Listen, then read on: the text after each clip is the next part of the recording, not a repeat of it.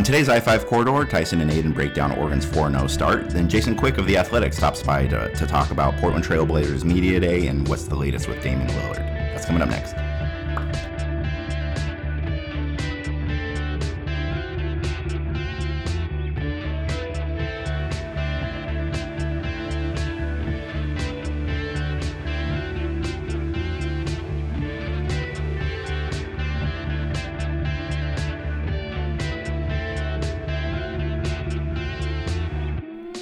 You're listening to the I 5 Corridor, hosted by Tyson Alger and Aidan uh, Schneider. I don't know. Like, yeah. like, it, like, like, like, to be honest, it was like one of those things where, like, when I watched it, it was just kind of like, ugh.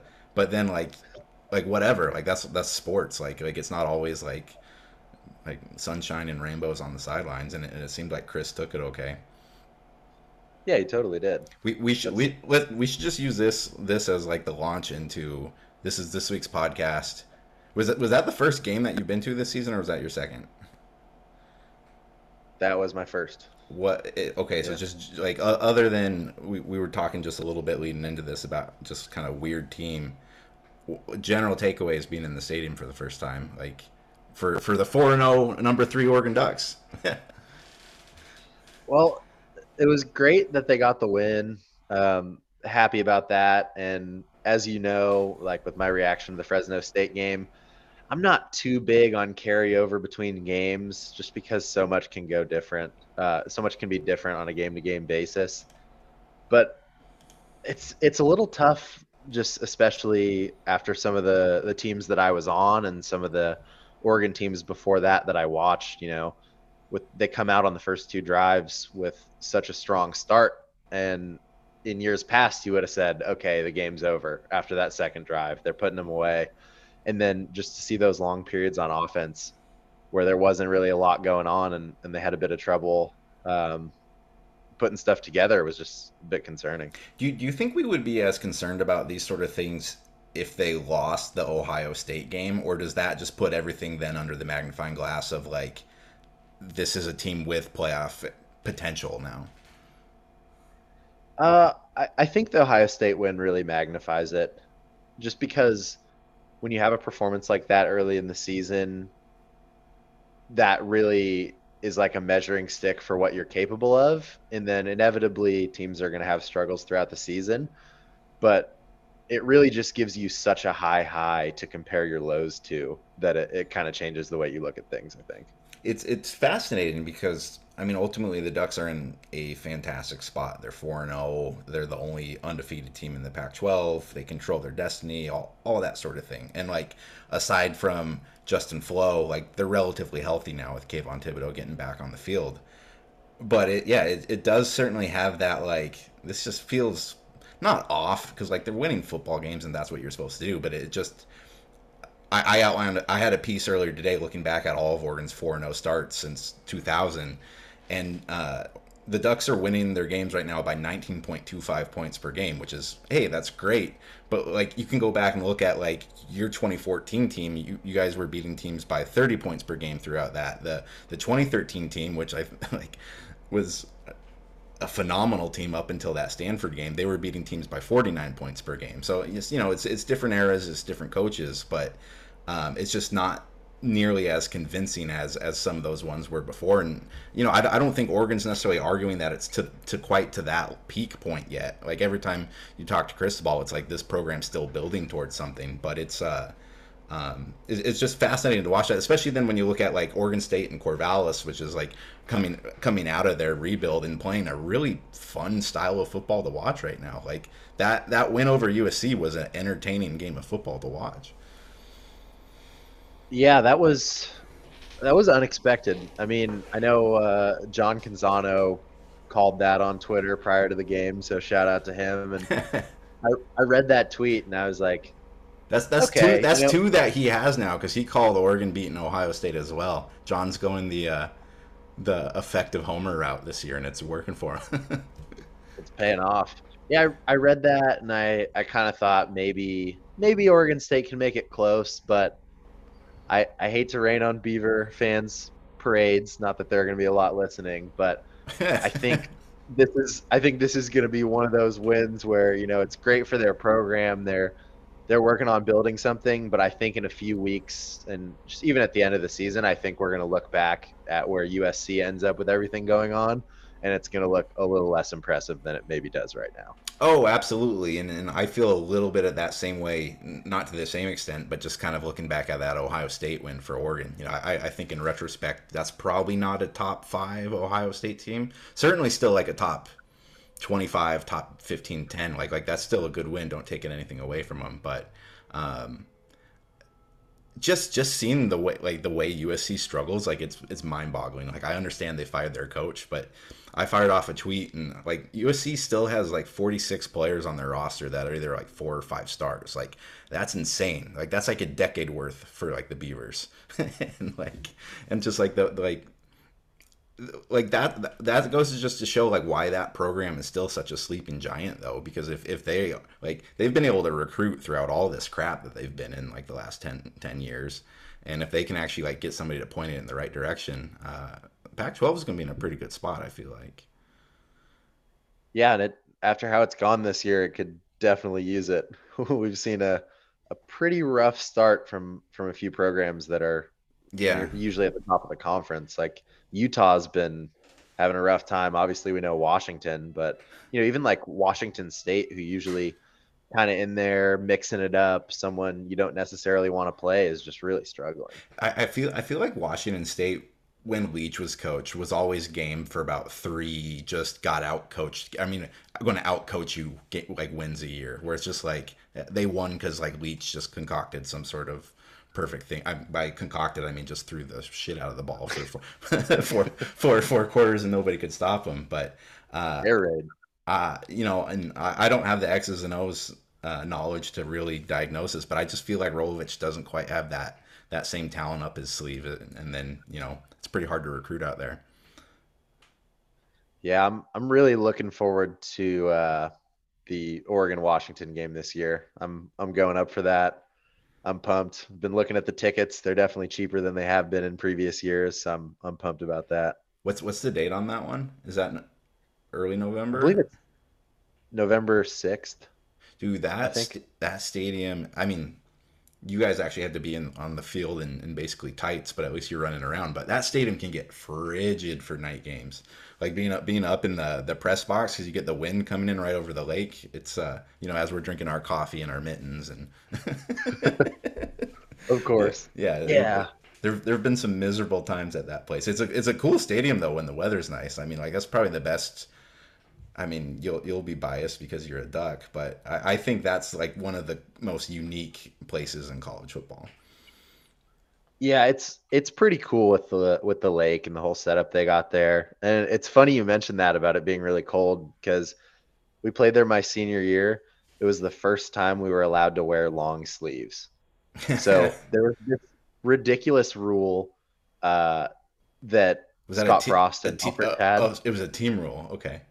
It was a it was a team rule.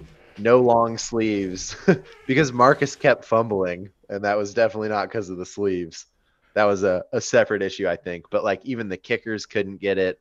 Even people who weren't even gonna play couldn't get it. Like it was a it was a bummer for cold games. That's funny because like that seems like it would be more of a Cristobal rule, just like kind of like fire and brimstone. We're not gonna wear sleeves out here, but it was Helfrich and Frost.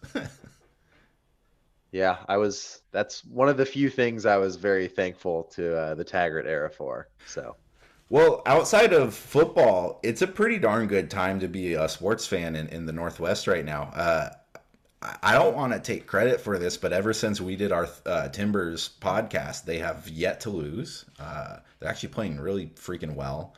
Um, the I just lost train of thought. Oh, sorry. Blazers are just about to start. Uh, actually, they started practice this week. We have Jason Quick from the Athletic coming on here uh, right after this to talk about um, their start and uh, just I think he's like what 20 years on the beat now, so just a little bit about his time doing that. Um, and if you're a baseball fan, like the Mariners are in the race, the, the the Kraken in the NHL played their first exhibition game last night. Like it's it's it's popping, man. It's it's good times to be out here. Yeah, it's uh it's nice to have all the sports back all at once. I'm I'm excited to see where the Blazers end up and you said, Timbers are scoring goals, they're winning games, and I think that uh, the six-two home loss to Seattle was exactly what they needed to get the season turned around. I, I really just feel like they, uh, you know, they're, they're, we put a lot of pressure on them. I, I, I, know that this podcast is played in the locker room. Um, it's, it's bulletin board material. Um, so you're, you're welcome, Portland Timbers fandom. Well, we'll, we'll, we'll definitely, as, as that season progresses and, and gets down to it, we'll, we'll definitely have a, another soccer episode coming for, uh, moving forward. But uh, let's just jump right into it with uh, Quick here from uh, the Athletic. Let's let's just jump right into it. It's uh, it's Tuesday. It's the first day of Blazers practice. This is your what sixteenth year doing? What year is this for you, Jace? Twenty fourth. I was trying to be. I was trying about, to be. About as old as you. I've been doing this since you were shitting in your diapers, Tyson. Well, yeah, I mean, that, that, might not be as long as you think, but uh, what what interested you yesterday at media day? Like, like what's what's what's registering in, in your book? Well, the big thing for media day was just um, seeing and hearing Damian Lillard be engaged and be being happy with his situation in Portland. You know, it was such an ugly summer um, for everyone involved with the Blazers, the fans, uh, the front office, the roster. Obviously, the coach got fired. Um, but particularly with Dame, I think he really took it hard and he struggled um, with kind of accepting what he was going to do with his feud with the Blazers. I think he wrestled with, you know, do I want to uh, leave and um, find a better situation for me uh, where I could get closer to winning a championship. And uh, so it was a really odd thing for everyone, I think, including Dame, to see him in that state of mind because he's usually so um, positive and so inspiring. And this was really a different side of Damian that um, I don't think a lot of people had seen. I I certainly didn't, and in my interactions with him over the summer, um, I didn't recognize him. Uh, it, it, was weird for me to um, communicate with him while he was in this kind of state. So it was really cool to see him back smiling again and um, what's going on in Portland and mystic that yes, uh, we can be successful. Um, and and he's always held this belief that whatever team I'm on, I think we have a chance to win the championship. That's one of his greatest things is that he can kind of infuse that uh, confidence in everyone around him. Uh, that hey, we can achieve things that people don't think that we can.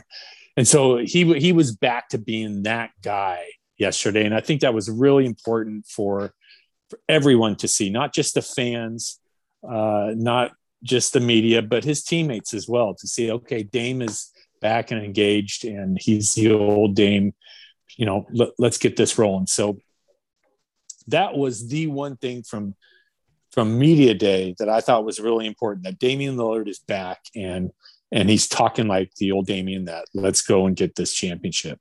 It, it, it Oh, I, oh, I was just going to interrupt and say it's it's, it's fascinating, especially uh, reading your story today on the Athletic about that, and you you were saying that like you know it's his fourth album's coming out now and, and coming out or like after all the summer controversy, and I uh, I clicked on uh, I went through and like one of the last articles he wrote at the Oregonian was like six years ago today, and uh, it, it's, it's, talking about like that time capsule period in, in Dame's life. And you have this part where he's like he's he goes roller skating at Oaks Park. He he bowls with his mom and is averaging around 160. And he's occasionally pursues his hobby of expressing himself through music and lyrics. And it's it's just funny or it's just interesting to see like how that that has um, progressed throughout throughout the last six years or so you know but it, was interesting too to hear damian and i i wrote about this a little bit uh how he he kind of looked at some point this summer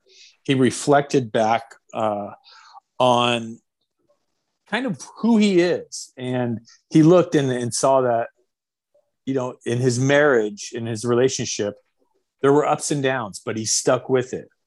Uh, with the Olympics, uh, there was a time when he walked away from the Olympics because he thought there was too much politics involved in how they selected the team.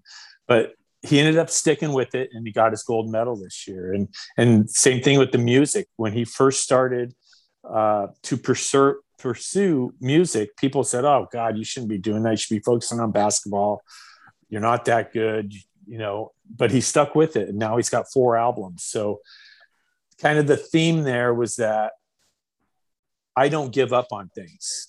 Uh, I, I see it through, and I think that's what where his mind is at with the Blazers right now. Is that yeah, things have gotten rough for me here in Portland, but I'm not the type to walk away when things get get rough. I'm going to see this through. So, um, you know, it's that type of of self reflection, self awareness, and the ability of him to kind of see all that and uh, verbalize it that I think it's why he has such a connection with the fan base is that he's so relatable and he's so real.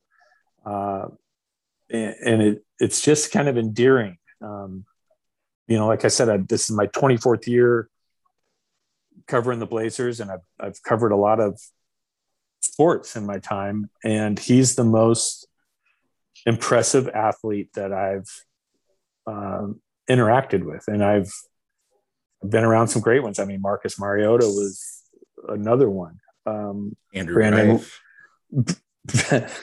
Brandon, you know, Brandon Roy. There's been I've been around some really special, not only players but people, and and Dame rises above all of them. He is really something else. Even that much above Roy, then. Um, yeah in, in different ways. Uh, you know and it's hard. I, I mean i i hold both of them very in, in very high regard. Um, but dame has a realness about him. I'm not saying that that that b. Roy doesn't but uh, dame just has this ability to um,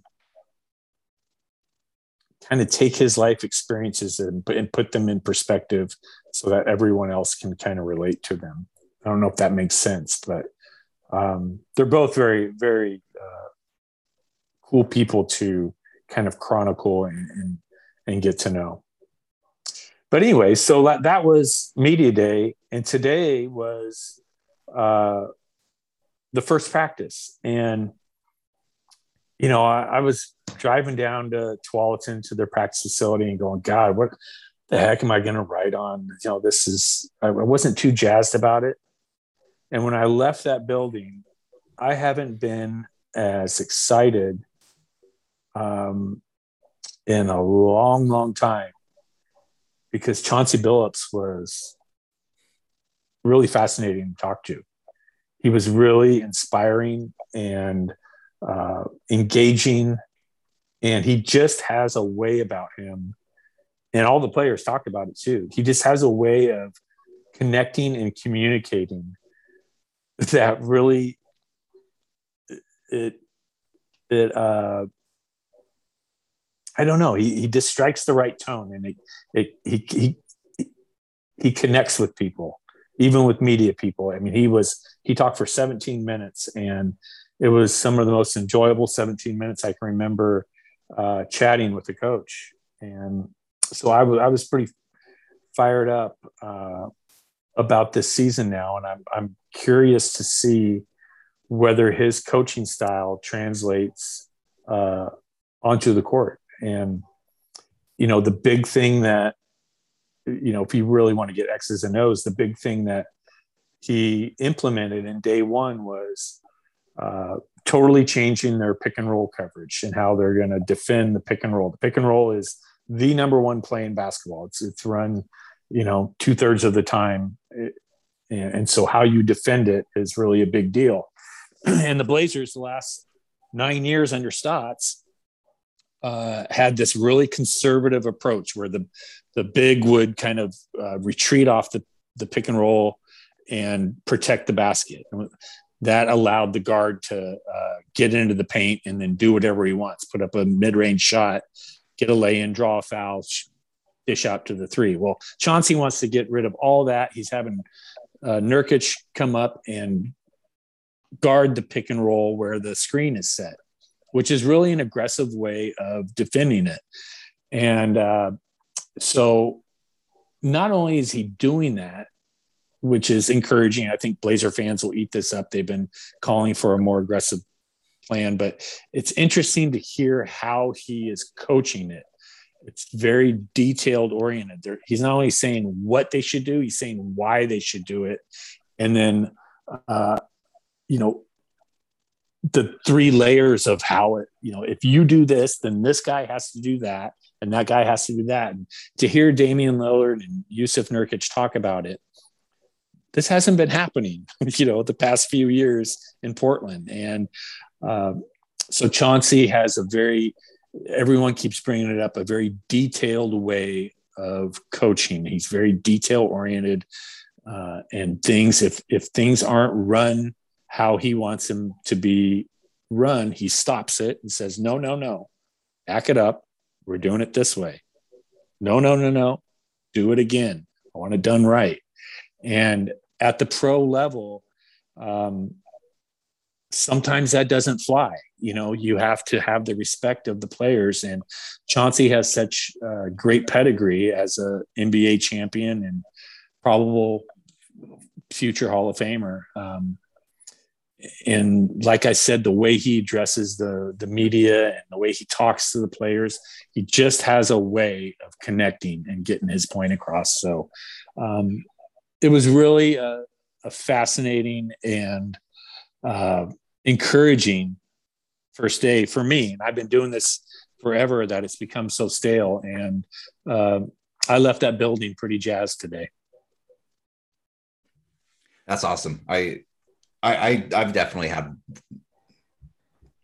days or games or whatever like that where you're just like ah man like like this feels like work. And then like all of a sudden like you're you're on to either like a story or an angle or a hook and you're just like oh shit like I forgot that I really like telling stories. And, and like exactly.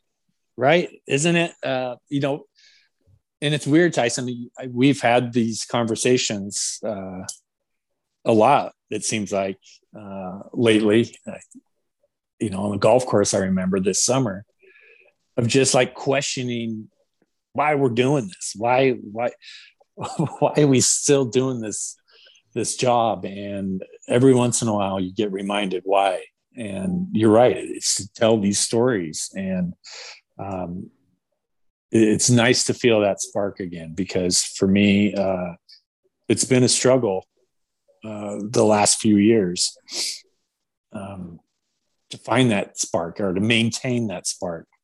Uh, but but hopefully um, this is going to produce a lot of different stories having a coach that's uh, has this kind of charisma. Aidan, you anything? Uh, yeah. So just just to go a little deeper, um, it it sounds like there's a lot of excitement with uh, with the coaching change and everything, and and after the rough summer where where Dame really made it clear that the roster needs to get better, that changes need to be made. Like, what sense do you have of how much of that can be fixed with coaching, especially on the defensive end, and and how much there still needs to be uh, personnel wise to get to where they want to go ultimately? Yeah, that's a good question. Um, you know, I think he can help defensively, and I that's their big bugaboo. Uh, they've had one of the best offenses in the league for last three or four years, but their defense has been among the worst. You know, last year they were second to last. Uh, and I think the way that he is coaching the defense um, and, and the way he's talking about holding guys accountable, um, I think that will go a long way. And, you know, I don't think they'll be a top 10 defense, but I think if they can get to middle of the pack, 16, 15, uh, and you pair that with probably a top three offense, I, I think then you're you're cooking with gas and you can maybe do something. do I think this is a, a championship caliber roster? Probably not right now. Um, I do think they're better than last year. And, you know, people forget that last year, this was, they tied for the fifth best record in the West, and the West was loaded. And they did that with Jusuf Nurkic, who's their best defensive player, hurt for 35 of the 72 games, and CJ McCollum, who's their second best offensive player, hurt for, I think, 25 of the 72 games.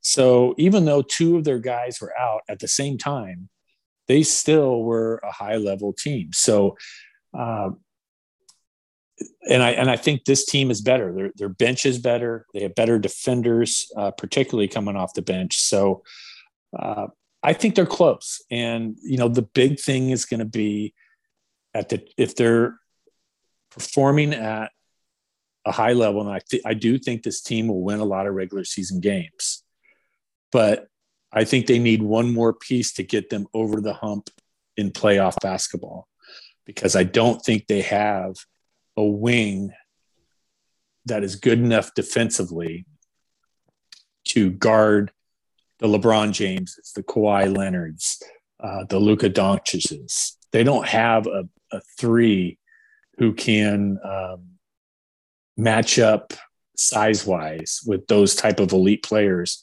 which is so important in, in playoff basketball. So I think it'll be interesting if they win, if they're a winning team around the trade deadline, which is February 10th, um, they could be in position to to make some moves and get that type of piece. Um, but that's a long ways off, and a lot has to happen before then. But I do think this is uh, a good roster, but it's not a great roster. Um, but I think Chauncey can help elevate this this roster, and I I'm never more convinced than after today. And yes, it's only one day of practice, but um, there's something about Chauncey that I, I think is really gonna to translate. Hey, this will be uh, this will be, I guess, a little bit of a tougher question to answer because we haven't had our normal day to day in in a couple years. But dating back to like your first years on the beat and and now here 35 years is, is that what you said 35 years later? Yeah. 24 sorry sorry tw- 24 years later.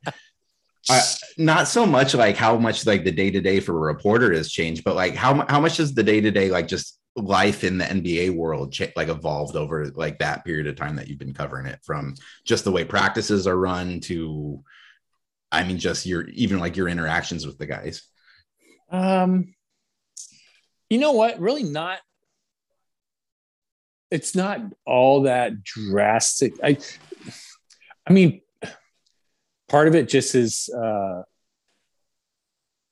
more. It's more personal, just because I'm older and I'm more confident, and I'm I'm looking at stories differently now than when I was first breaking in to the NBA. I mean, I didn't know what I didn't know if the ball was pumped or stuff back then, practically, you know.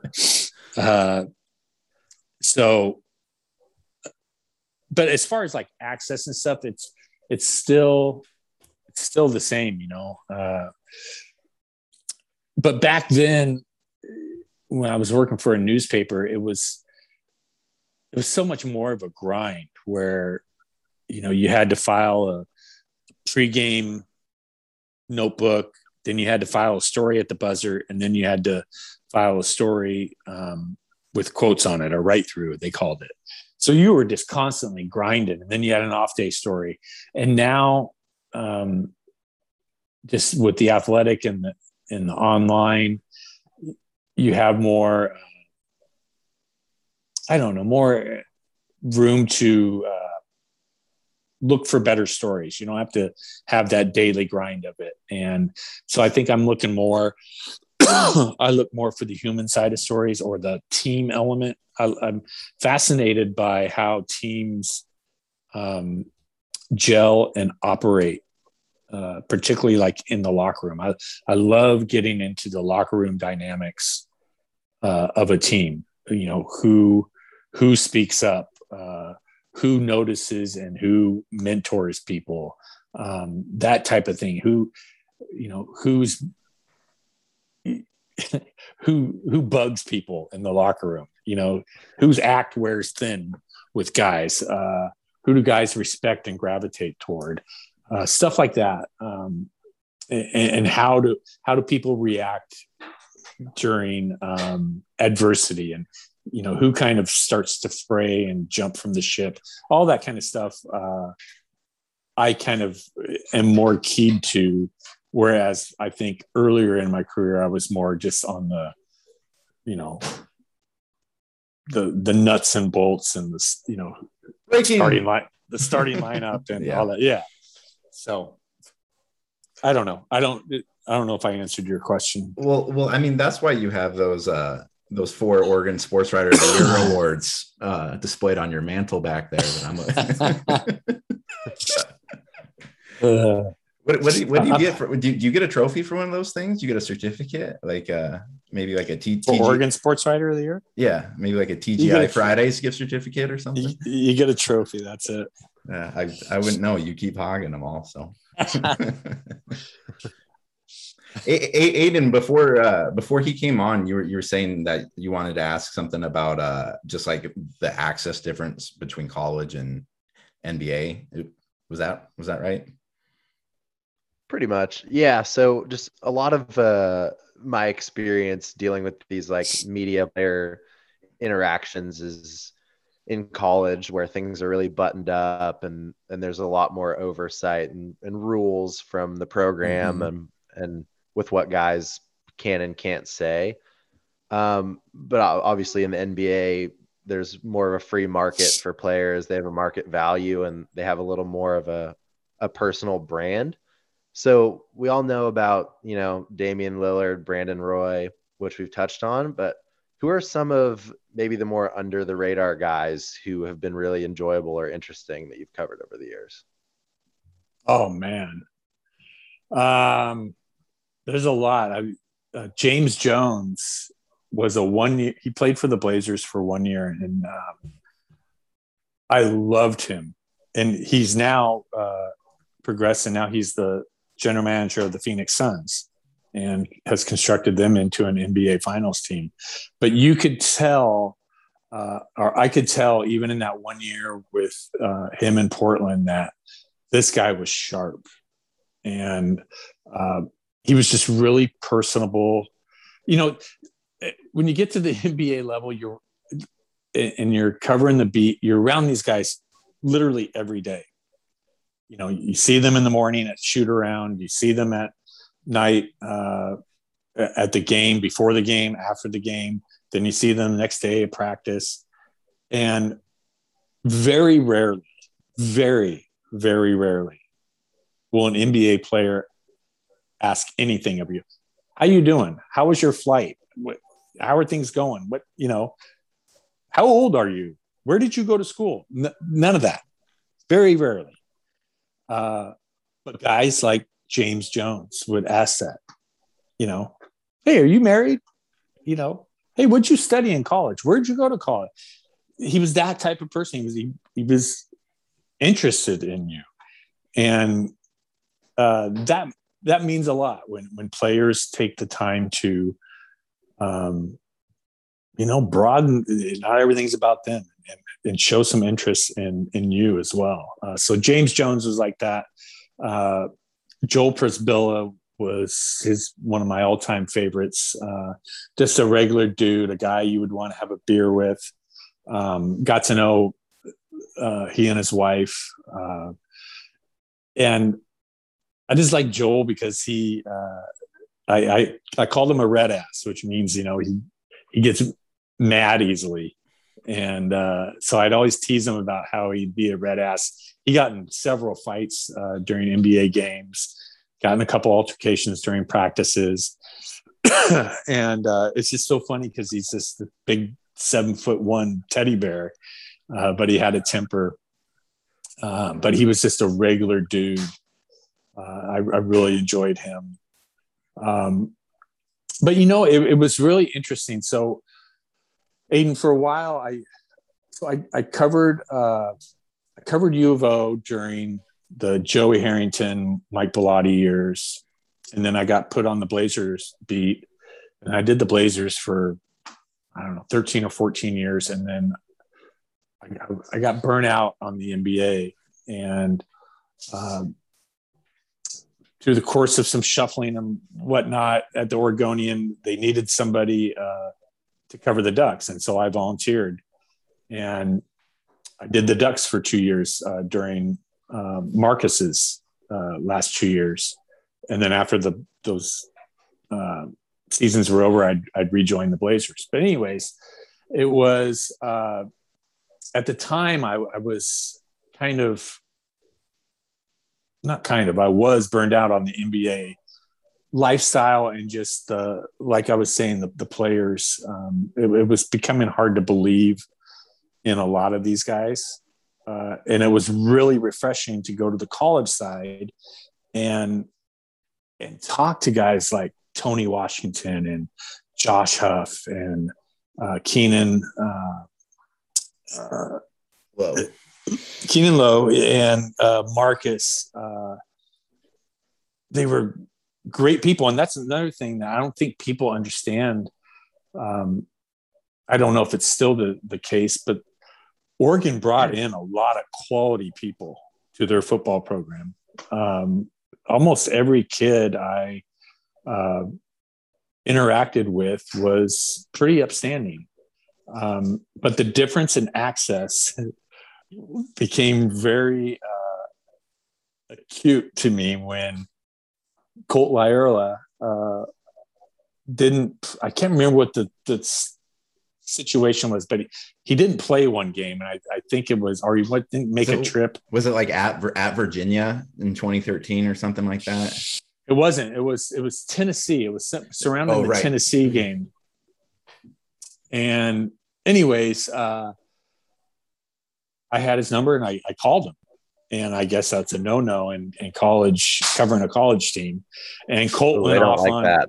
Yeah, Colt went off on Helfrich saying uh, I, I, can't remember all the details about it, but uh, the U of O flipped their lid. I mean, Scott Frost wouldn't talk to me for weeks, uh, and Helfrich was pissed, and Dave Williford, man. I love Dave, but yeah, oh, you yeah. should have heard those phone conversations. This is not the NBA. you must run everything through me. Um, so that's that a, that's was a pretty a, good Williford. wow, Jason, come on. Got the, the Taggart Gripe treatment. Yeah. Uh, so that was a lesson, or, or you know, at least a refresher course in the difference between covering a, a, a college team and, and and covering the NBA. Is that there were certain, as you put it, you know, button down rules that as far as access with college players. But I really enjoyed the um, oh the I don't know freshness is the right word or the um, it was just refreshing to talk to kids who um, weren't yet millionaires and didn't feel like they were better than you. Uh, and not saying that all the NBA players are like that, but they're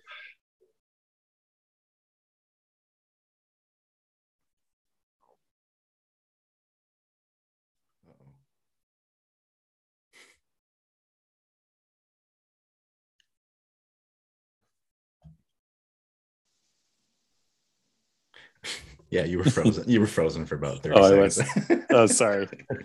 uh, oh, so looking back at those two years, it's funny because you you did 2013 and 14, and 14 concluded in the the title game, and then you were off the Ducks feet. And so basically, you saw the two best years of Mark Helfrich's coaching career, and then it kind of just dive bombed after. Like, did do you remember anything from those two years where you were like, "This isn't going to work"? Because like I, like especially in 2014 it, it, seemed like uh it seemed like this was like ramping up to, to being kind of like mark might be considered like one of the best coaches in football and and like that sort of thing. Well i never felt like mark was being himself. I always felt like he was trying to be something different and whether it was trying to be a little bit like chip kelly or uh, or what, but I, I felt like he was. I don't know. I, I just never got a good feeling about he just never felt comfortable to me in in his own skin. And look, clearly, I think he's brilliant. I, I think he's really sharp and smart. Um, and maybe, you know, it, it's hard for me to to say whether he's a good coach or not because I'm not in the coaching meetings, I'm not in practices, but just in analyzing him and how he dealt with the press, um, it didn't feel like he was uh, comfortable, and right. it didn't feel like he uh, had a, a full grasp on or a command of everything that was going on. And I don't know if that's because he was trying to be something that he wasn't, uh, or or what. But uh, I, I can't say that I, I thought he was going to fail or that it would end the way it did for him because I do think that he was really sharp from an X's and O's standpoint. Um, right. But I don't know. One of my favorite favorite memories from that season. So 2014 was my first year on the beat, and I remember we were at we were at Washington State in Pullman, and you, are probably going to think that I'm going to talk about taking that photo together in, in, the locker room together, where you're just in a white shirt. we did our little video with with Greif after pumping weights, but that was that was the first game that I was completely frazzled on deadline covering a college game because it was like a 7:30 kick. It was in yeah. Pullman, so uh, Washington State threw probably like 80 times. The Ducks almost lost. That was like 38-31. Uh, that was like the week after Jake Fisher was hurt and he turned himself into the most valuable left, left tackle in the country. Um, but Iro, with our deadline, we didn't have time to go down to the locker room and then get quotes and then file. It was basically just file what you have. And since I was a sidebar, like I was, it was kind of like it's it's it's it was tough to like write a sidebar without getting quotes. Mm-hmm. So like I wrote I wrote like 800 words on on a time of possession, and I had you proof it and you just looked at me and you're just like, that's what you're running with? And like, and there was like two minutes till deadline, and then I got just all the blood dra- like drained out of my. You're like time of possession, like that's what we're doing. Like that's what you came away with, and it killed me. oh, and then and then and then so like I'm all frazzled, and then we we ended up going to the locker room after that. And to get to their locker room, you have to go into this separate building and like go through this maze of like uh, like basically to their locker room, and I got lost with Royce Freeman. And, and, so it's like me and Royce like wandering through this freaking building to find the the, the press oh conference and get, get in there, and you just got this shit eating grin on your face. And, and then me, you, and Greif record our uh, our little like five minute post game thing, and just like the lap pull down still swinging in the back. It was it was very first class operation. God, I'm an asshole sometimes. No, no. I don't remember much of the all of those years, uh, Tyson. I, I do remember uh, the weight room film session or the video. I do remember working on my rear delts a little bit before that. They're, they're looking uh, good. They're looking good, by the way.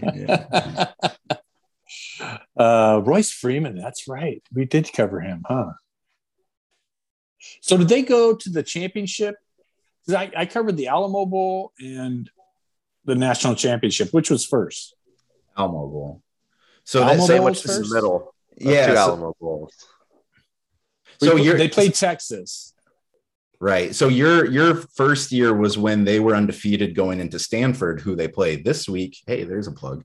Um, and then that was the one where Marcus had the the the bad knee, and they ended up losing. I mean, they ended up scoring like four touchdowns in the fourth to like bring it back, but they ended up losing that one. Not four touchdowns, but really, I don't remember that game. I remember them losing to Arizona. Yeah, that was two weeks after, and that was like after like the stories of like, ah, do we really want to go to the Rose Bowl again? Okay. Was that D? Yeah. Was that D'Anthony or was that Huff?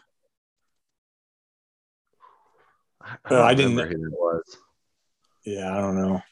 I remember they wore pink helmets, and Tony Washington got a, a silly uh, uh, personal foul, like celebrating or something, stupid penalty. Not he was it was a stupid that it was called a penalty. Uh, Tony Washington. Tony Washington's back on staff now. I uh, yeah, I saw that. Really when cool. when yeah. I uh, I interviewed him for a story when he came back on staff, and in doing that, I went back and read. You wrote a really nice piece about him um, right before the Rose Bowl about him and his dad. No, um, that was that was my first story I wrote on the Ducks. Oh shoot, was it really? Maybe maybe yeah. they re- repurposed it before that Rose Bowl, but um, so that, story, yeah, that was an excellent one. The story behind that was, as as I told you guys, I got kind of uh, last minute assigned to cover the Ducks that season, and I was panicking, and I got the media guide, and I just started studying it every day.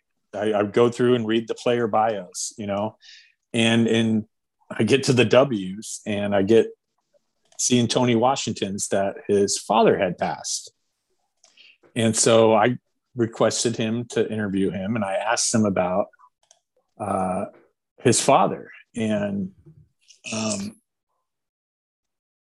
it just it, it opened up. It, Tony was really guarded at first, but then he opened up uh, about how he was struggling with his father's death and uh, all that, and ended up writing the story. And it was it was kind of uh, that story did a lot for me, I think, in that locker room because Josh Huff read it and then he kind of Josh kind of approached me and said, "Hey, I've got a story too," and uh, I know Keanon and Marcus uh, were more open and, and, mentioned that you know they appreciated my storytelling, and so that that was a really important story for me to open with. But uh, that came out of me basically panicking because I didn't know anything about the team. I didn't know anything about the guys. And I just scoured the, the media guide and found a little nugget that his father had passed and uh, got him to tell a story about when he found out his, he was at a football practice. He was a, a little kid.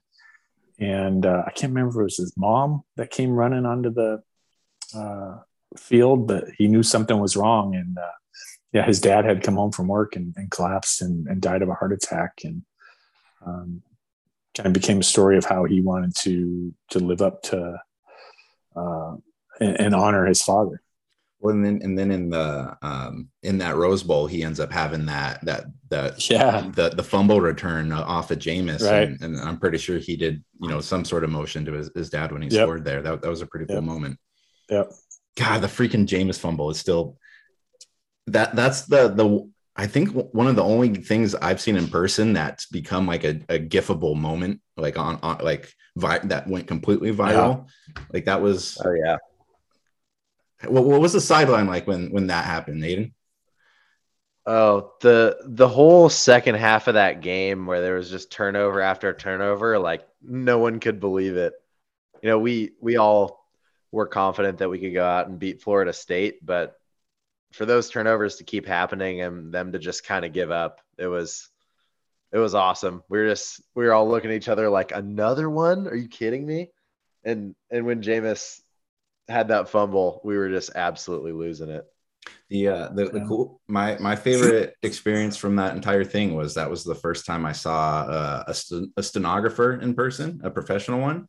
Hmm and uh, watching them type at some of those press conferences is incredible. It's it's it's mind blowing how quickly they uh, they transcribe things. Wait a minute. So you're saying that was more um, yeah mem- memorable than seeing Dude, me get seeing me get heckled at a uh, at a comedy show?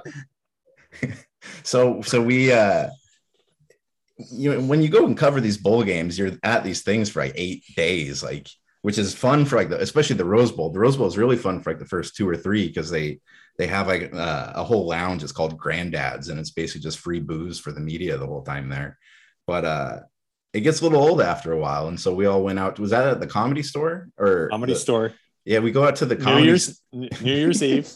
we go out there, and I didn't even know Quick was in a group that went there. I went. I I ended up there with our photographer Tom Boyd, and we walk in and it was one of those things where it was like five it was like 15 bucks and like all these celebrities came in and did like their five minutes or so it was like yeah. david spade whitney cummings yep um and like as we're getting sitting down like quick's just already being heckled by like like the guy on stage. And quick's just telling him like i just want to laugh man. Just make me laugh.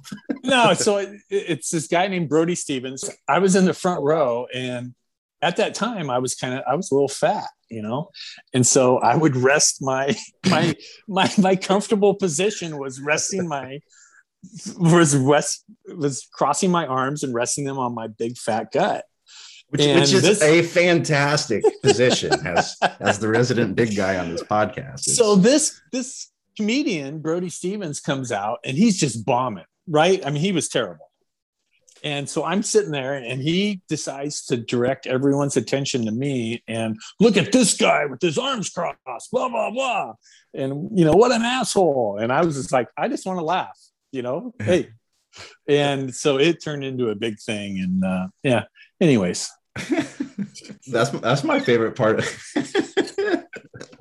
of, of LA though is being able to just like pop it like that in Portland yeah. that probably would have been like a hundred dollar ticket.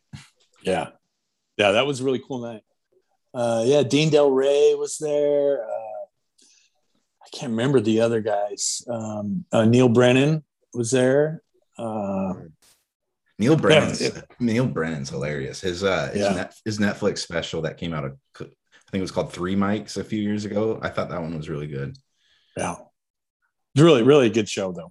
That was, was fun. It was better than going to uh what what is it that they made the players go to the the beef bowl. Oh yeah, that was Lawry's. incredible. Yeah, highlight of the week for most guys, I would say. well, the uh, I, I wasn't there, uh, but I think it was the the 2000 was did the Ducks go to the Rose Bowl in 2009? It was 2009. Uh, apparently, one of the players like nearly choked, and every, mm, mm-hmm. like, and I remember that I remember this. I wasn't there, but be, I, I didn't want to go cover this beef bowl thing in 2014. It's like, oh, why do we need to be there? And they're like, the editors are like, oh, you know, in case somebody chokes on like the 10 pounds of steak they're ingesting. But yeah, that, that would be kind of a rough one if uh if a player died at the beef bowl and you weren't there to to, to turn it into a 15 page slideshow. Aidan, how how close do you uh, stay in contact with your former teammates? Uh, it, it varies, um, but I'm I'm pretty close contact with with a decent group of them. Um, I was actually uh, just recently down at the Justin Herbert Invitational in Eugene, oh, yeah. mm-hmm. which which was a lot of fun. Um, but you know, I, I got some good friends in Portland. Um, Devin Melendez, former long snapper, who uh, shout out to him. He stuck with it, earned a scholarship his fifth year. Um, he's one of my Wait, friends. He, he, got it in his fifth year, so like you're like already like 80k into it. like... it the, the funniest thing was we all showed up. I think we had nine specialists my freshman year, and Coach Osborne was heckling us all the time. He's like, "We got too many guys eating for free. We got the most specialists." and too many guys eating for free. And That's great. So Devin gets on campus and he's like yeah, man, you know, I'm long snapping. Uh, I played linebacker in high school. I'm just here to get big and transfer to like a big sky school. And it, was just, it was a running joke. He he came to talk to us about it. He's like, guys, I don't know if I want to come back for a fifth year. I'm really on the fence. And we just told him, you got to finish it out. You got to go from I'm here to get big and transfer to to fifth year after we're all gone. Um, but yeah, yeah, the I stay in close touch with those guys, and then What's uh, Tyler Johnstone doing? Was that his name, Tyler Johnstone? Yeah, yeah, offensive offensive lineman. Offensive lineman. I think he's. He, I know he spent some time in the CFL. I'm not totally sure if he's there currently or not. I saw a picture of him recently, and he was looking a little slim, which made hmm. me think maybe he wasn't playing.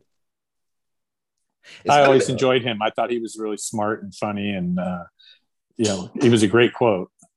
It, it's it's got to be tough. Uh, like being an offensive lineman who's not quite in the NFL, but you basically got to keep that 350 pound frame like yeah.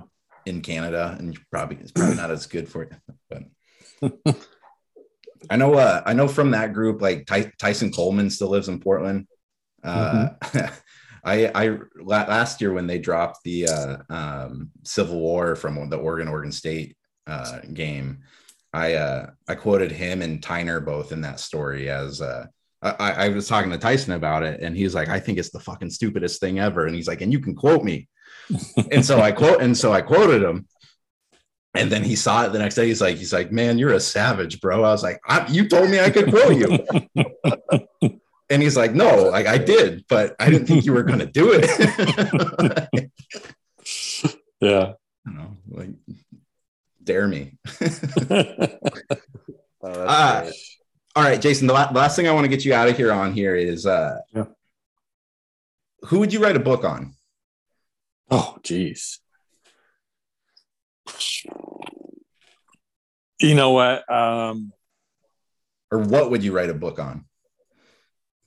I a lot of people ask me that, and it um, it actually it's just exhausting to think about because uh, I'm just at a point where where writing is has become hard for me. I mean, I say that it, it I put so much into it that it's exhausting for me, and like when I was young, I feel like I could I could write 5,000 words and then the next day wake up and write a thousand, you know? And now, um, I don't know. It's just, I'm ready to retire. and, uh, but if I was, if I was to, if I had to write a book, I would probably write it on Dame. Um, just because I've covered him uh, closely for the longest uh, athlete that I've covered. Um, you know, so I know him. But I but the weird thing is, is like with Brandon, I felt like we were closer um, because like Dame and I aren't really that close. I think he respects me and we have a great professional relationship, but I am not, I'm definitely not like his buddy buddy. Like he does not, you know, look at me in those terms. Like he definitely keeps me at an arm's length in that regard. So I, I don't know much about like his inner circle. I know them and have dealt with them on a professional basis from time to time, but like, you know, uh, like Brandon's mom and dad, I knew very well. I could come up to them and, uh, you know, blend in his circle seamlessly. In Dames, I can't. You know, I'm just not. We don't have that kind of relationship. But still, I I know Dame um, very well just because I've been around him so much. I've written so much about him. So if I had to write a book, I would probably write one on him. But obviously, it would take his cooperation to do it, and I'm not so sure he would, you know, kind of endorse that. Well, I mean, his his story still got a whole bunch of chapters to go, so we'll Yeah. we'll see. Yeah, I mean, sure. I, I I think this season's fascinating. Fast, it it feels like this is going to be some sort of climax at the very least, whether it whether it gets things going in the right direction or if if it's kind of the one that. I mean, in, in in your story today, you talked about him being wanting to be carried off in his shield. So I don't know, Mhm. maybe, maybe maybe that is reassuring to hear from Portland fans. But um, yeah, as someone who just kind of watches as a fan, like like it it feels like something needs to happen this year to like either show that it's going to completely work or or you know kind of reboot the whole thing i guess but Yeah, I mean, if it doesn't, if this season isn't successful, I mean, either Olshey's probably going to get fired or Dame's probably going to leave. So, you know, those are two pretty monumental things. So I, I think you're right. I think this is a incredibly um, defining season. Well i'm stoked to hear how excited you are to cover it because you're Yeah. the best you're the best writer in the state you've been incredibly influential in, in how i go about kind of pursuing stories and the things that i want to write so uh Oh, thanks, Tyson. yeah i know we'll we'll, we'll edit this part out but uh but no and, and it's it's still it's still one of the coolest things that here in 2021 like where sports writing's supposed to be dead and like i still have people be like hey did you read the quick story this morning like like it, it still Oh. has that it still has that kind of uh oomph to it and, and i especially know during like the playoff run in was it 19 the, Yeah. the, ni- the 19 playoff run like your Yeah. stuff your, your stuff was must read during that playoffs and it was really cool to like see a big thing happen and then just like wait for like the story to drop the next day. Like like there was Oh, just like cool. like old school sports writing, and I, I couldn't respect you more for it, man. So um really really appreciate you coming on this uh this three audience podcast. I appreciate that, Tyson. Those those words mean a lot. I appreciate it. well, what now, boys? All right. Awesome. Awesome. Thanks a lot, Jason. Appreciate that, You- dude. You bet. Uh, we'll talk soon, huh? Yeah, yeah, I guess. Uh, this, Eh, let's, yeah. keep this, let's keep this professional. We'll see you, Aidan. Good seeing I'm you. playing. All right, later, later, Ben. You too. All right, we'll see you.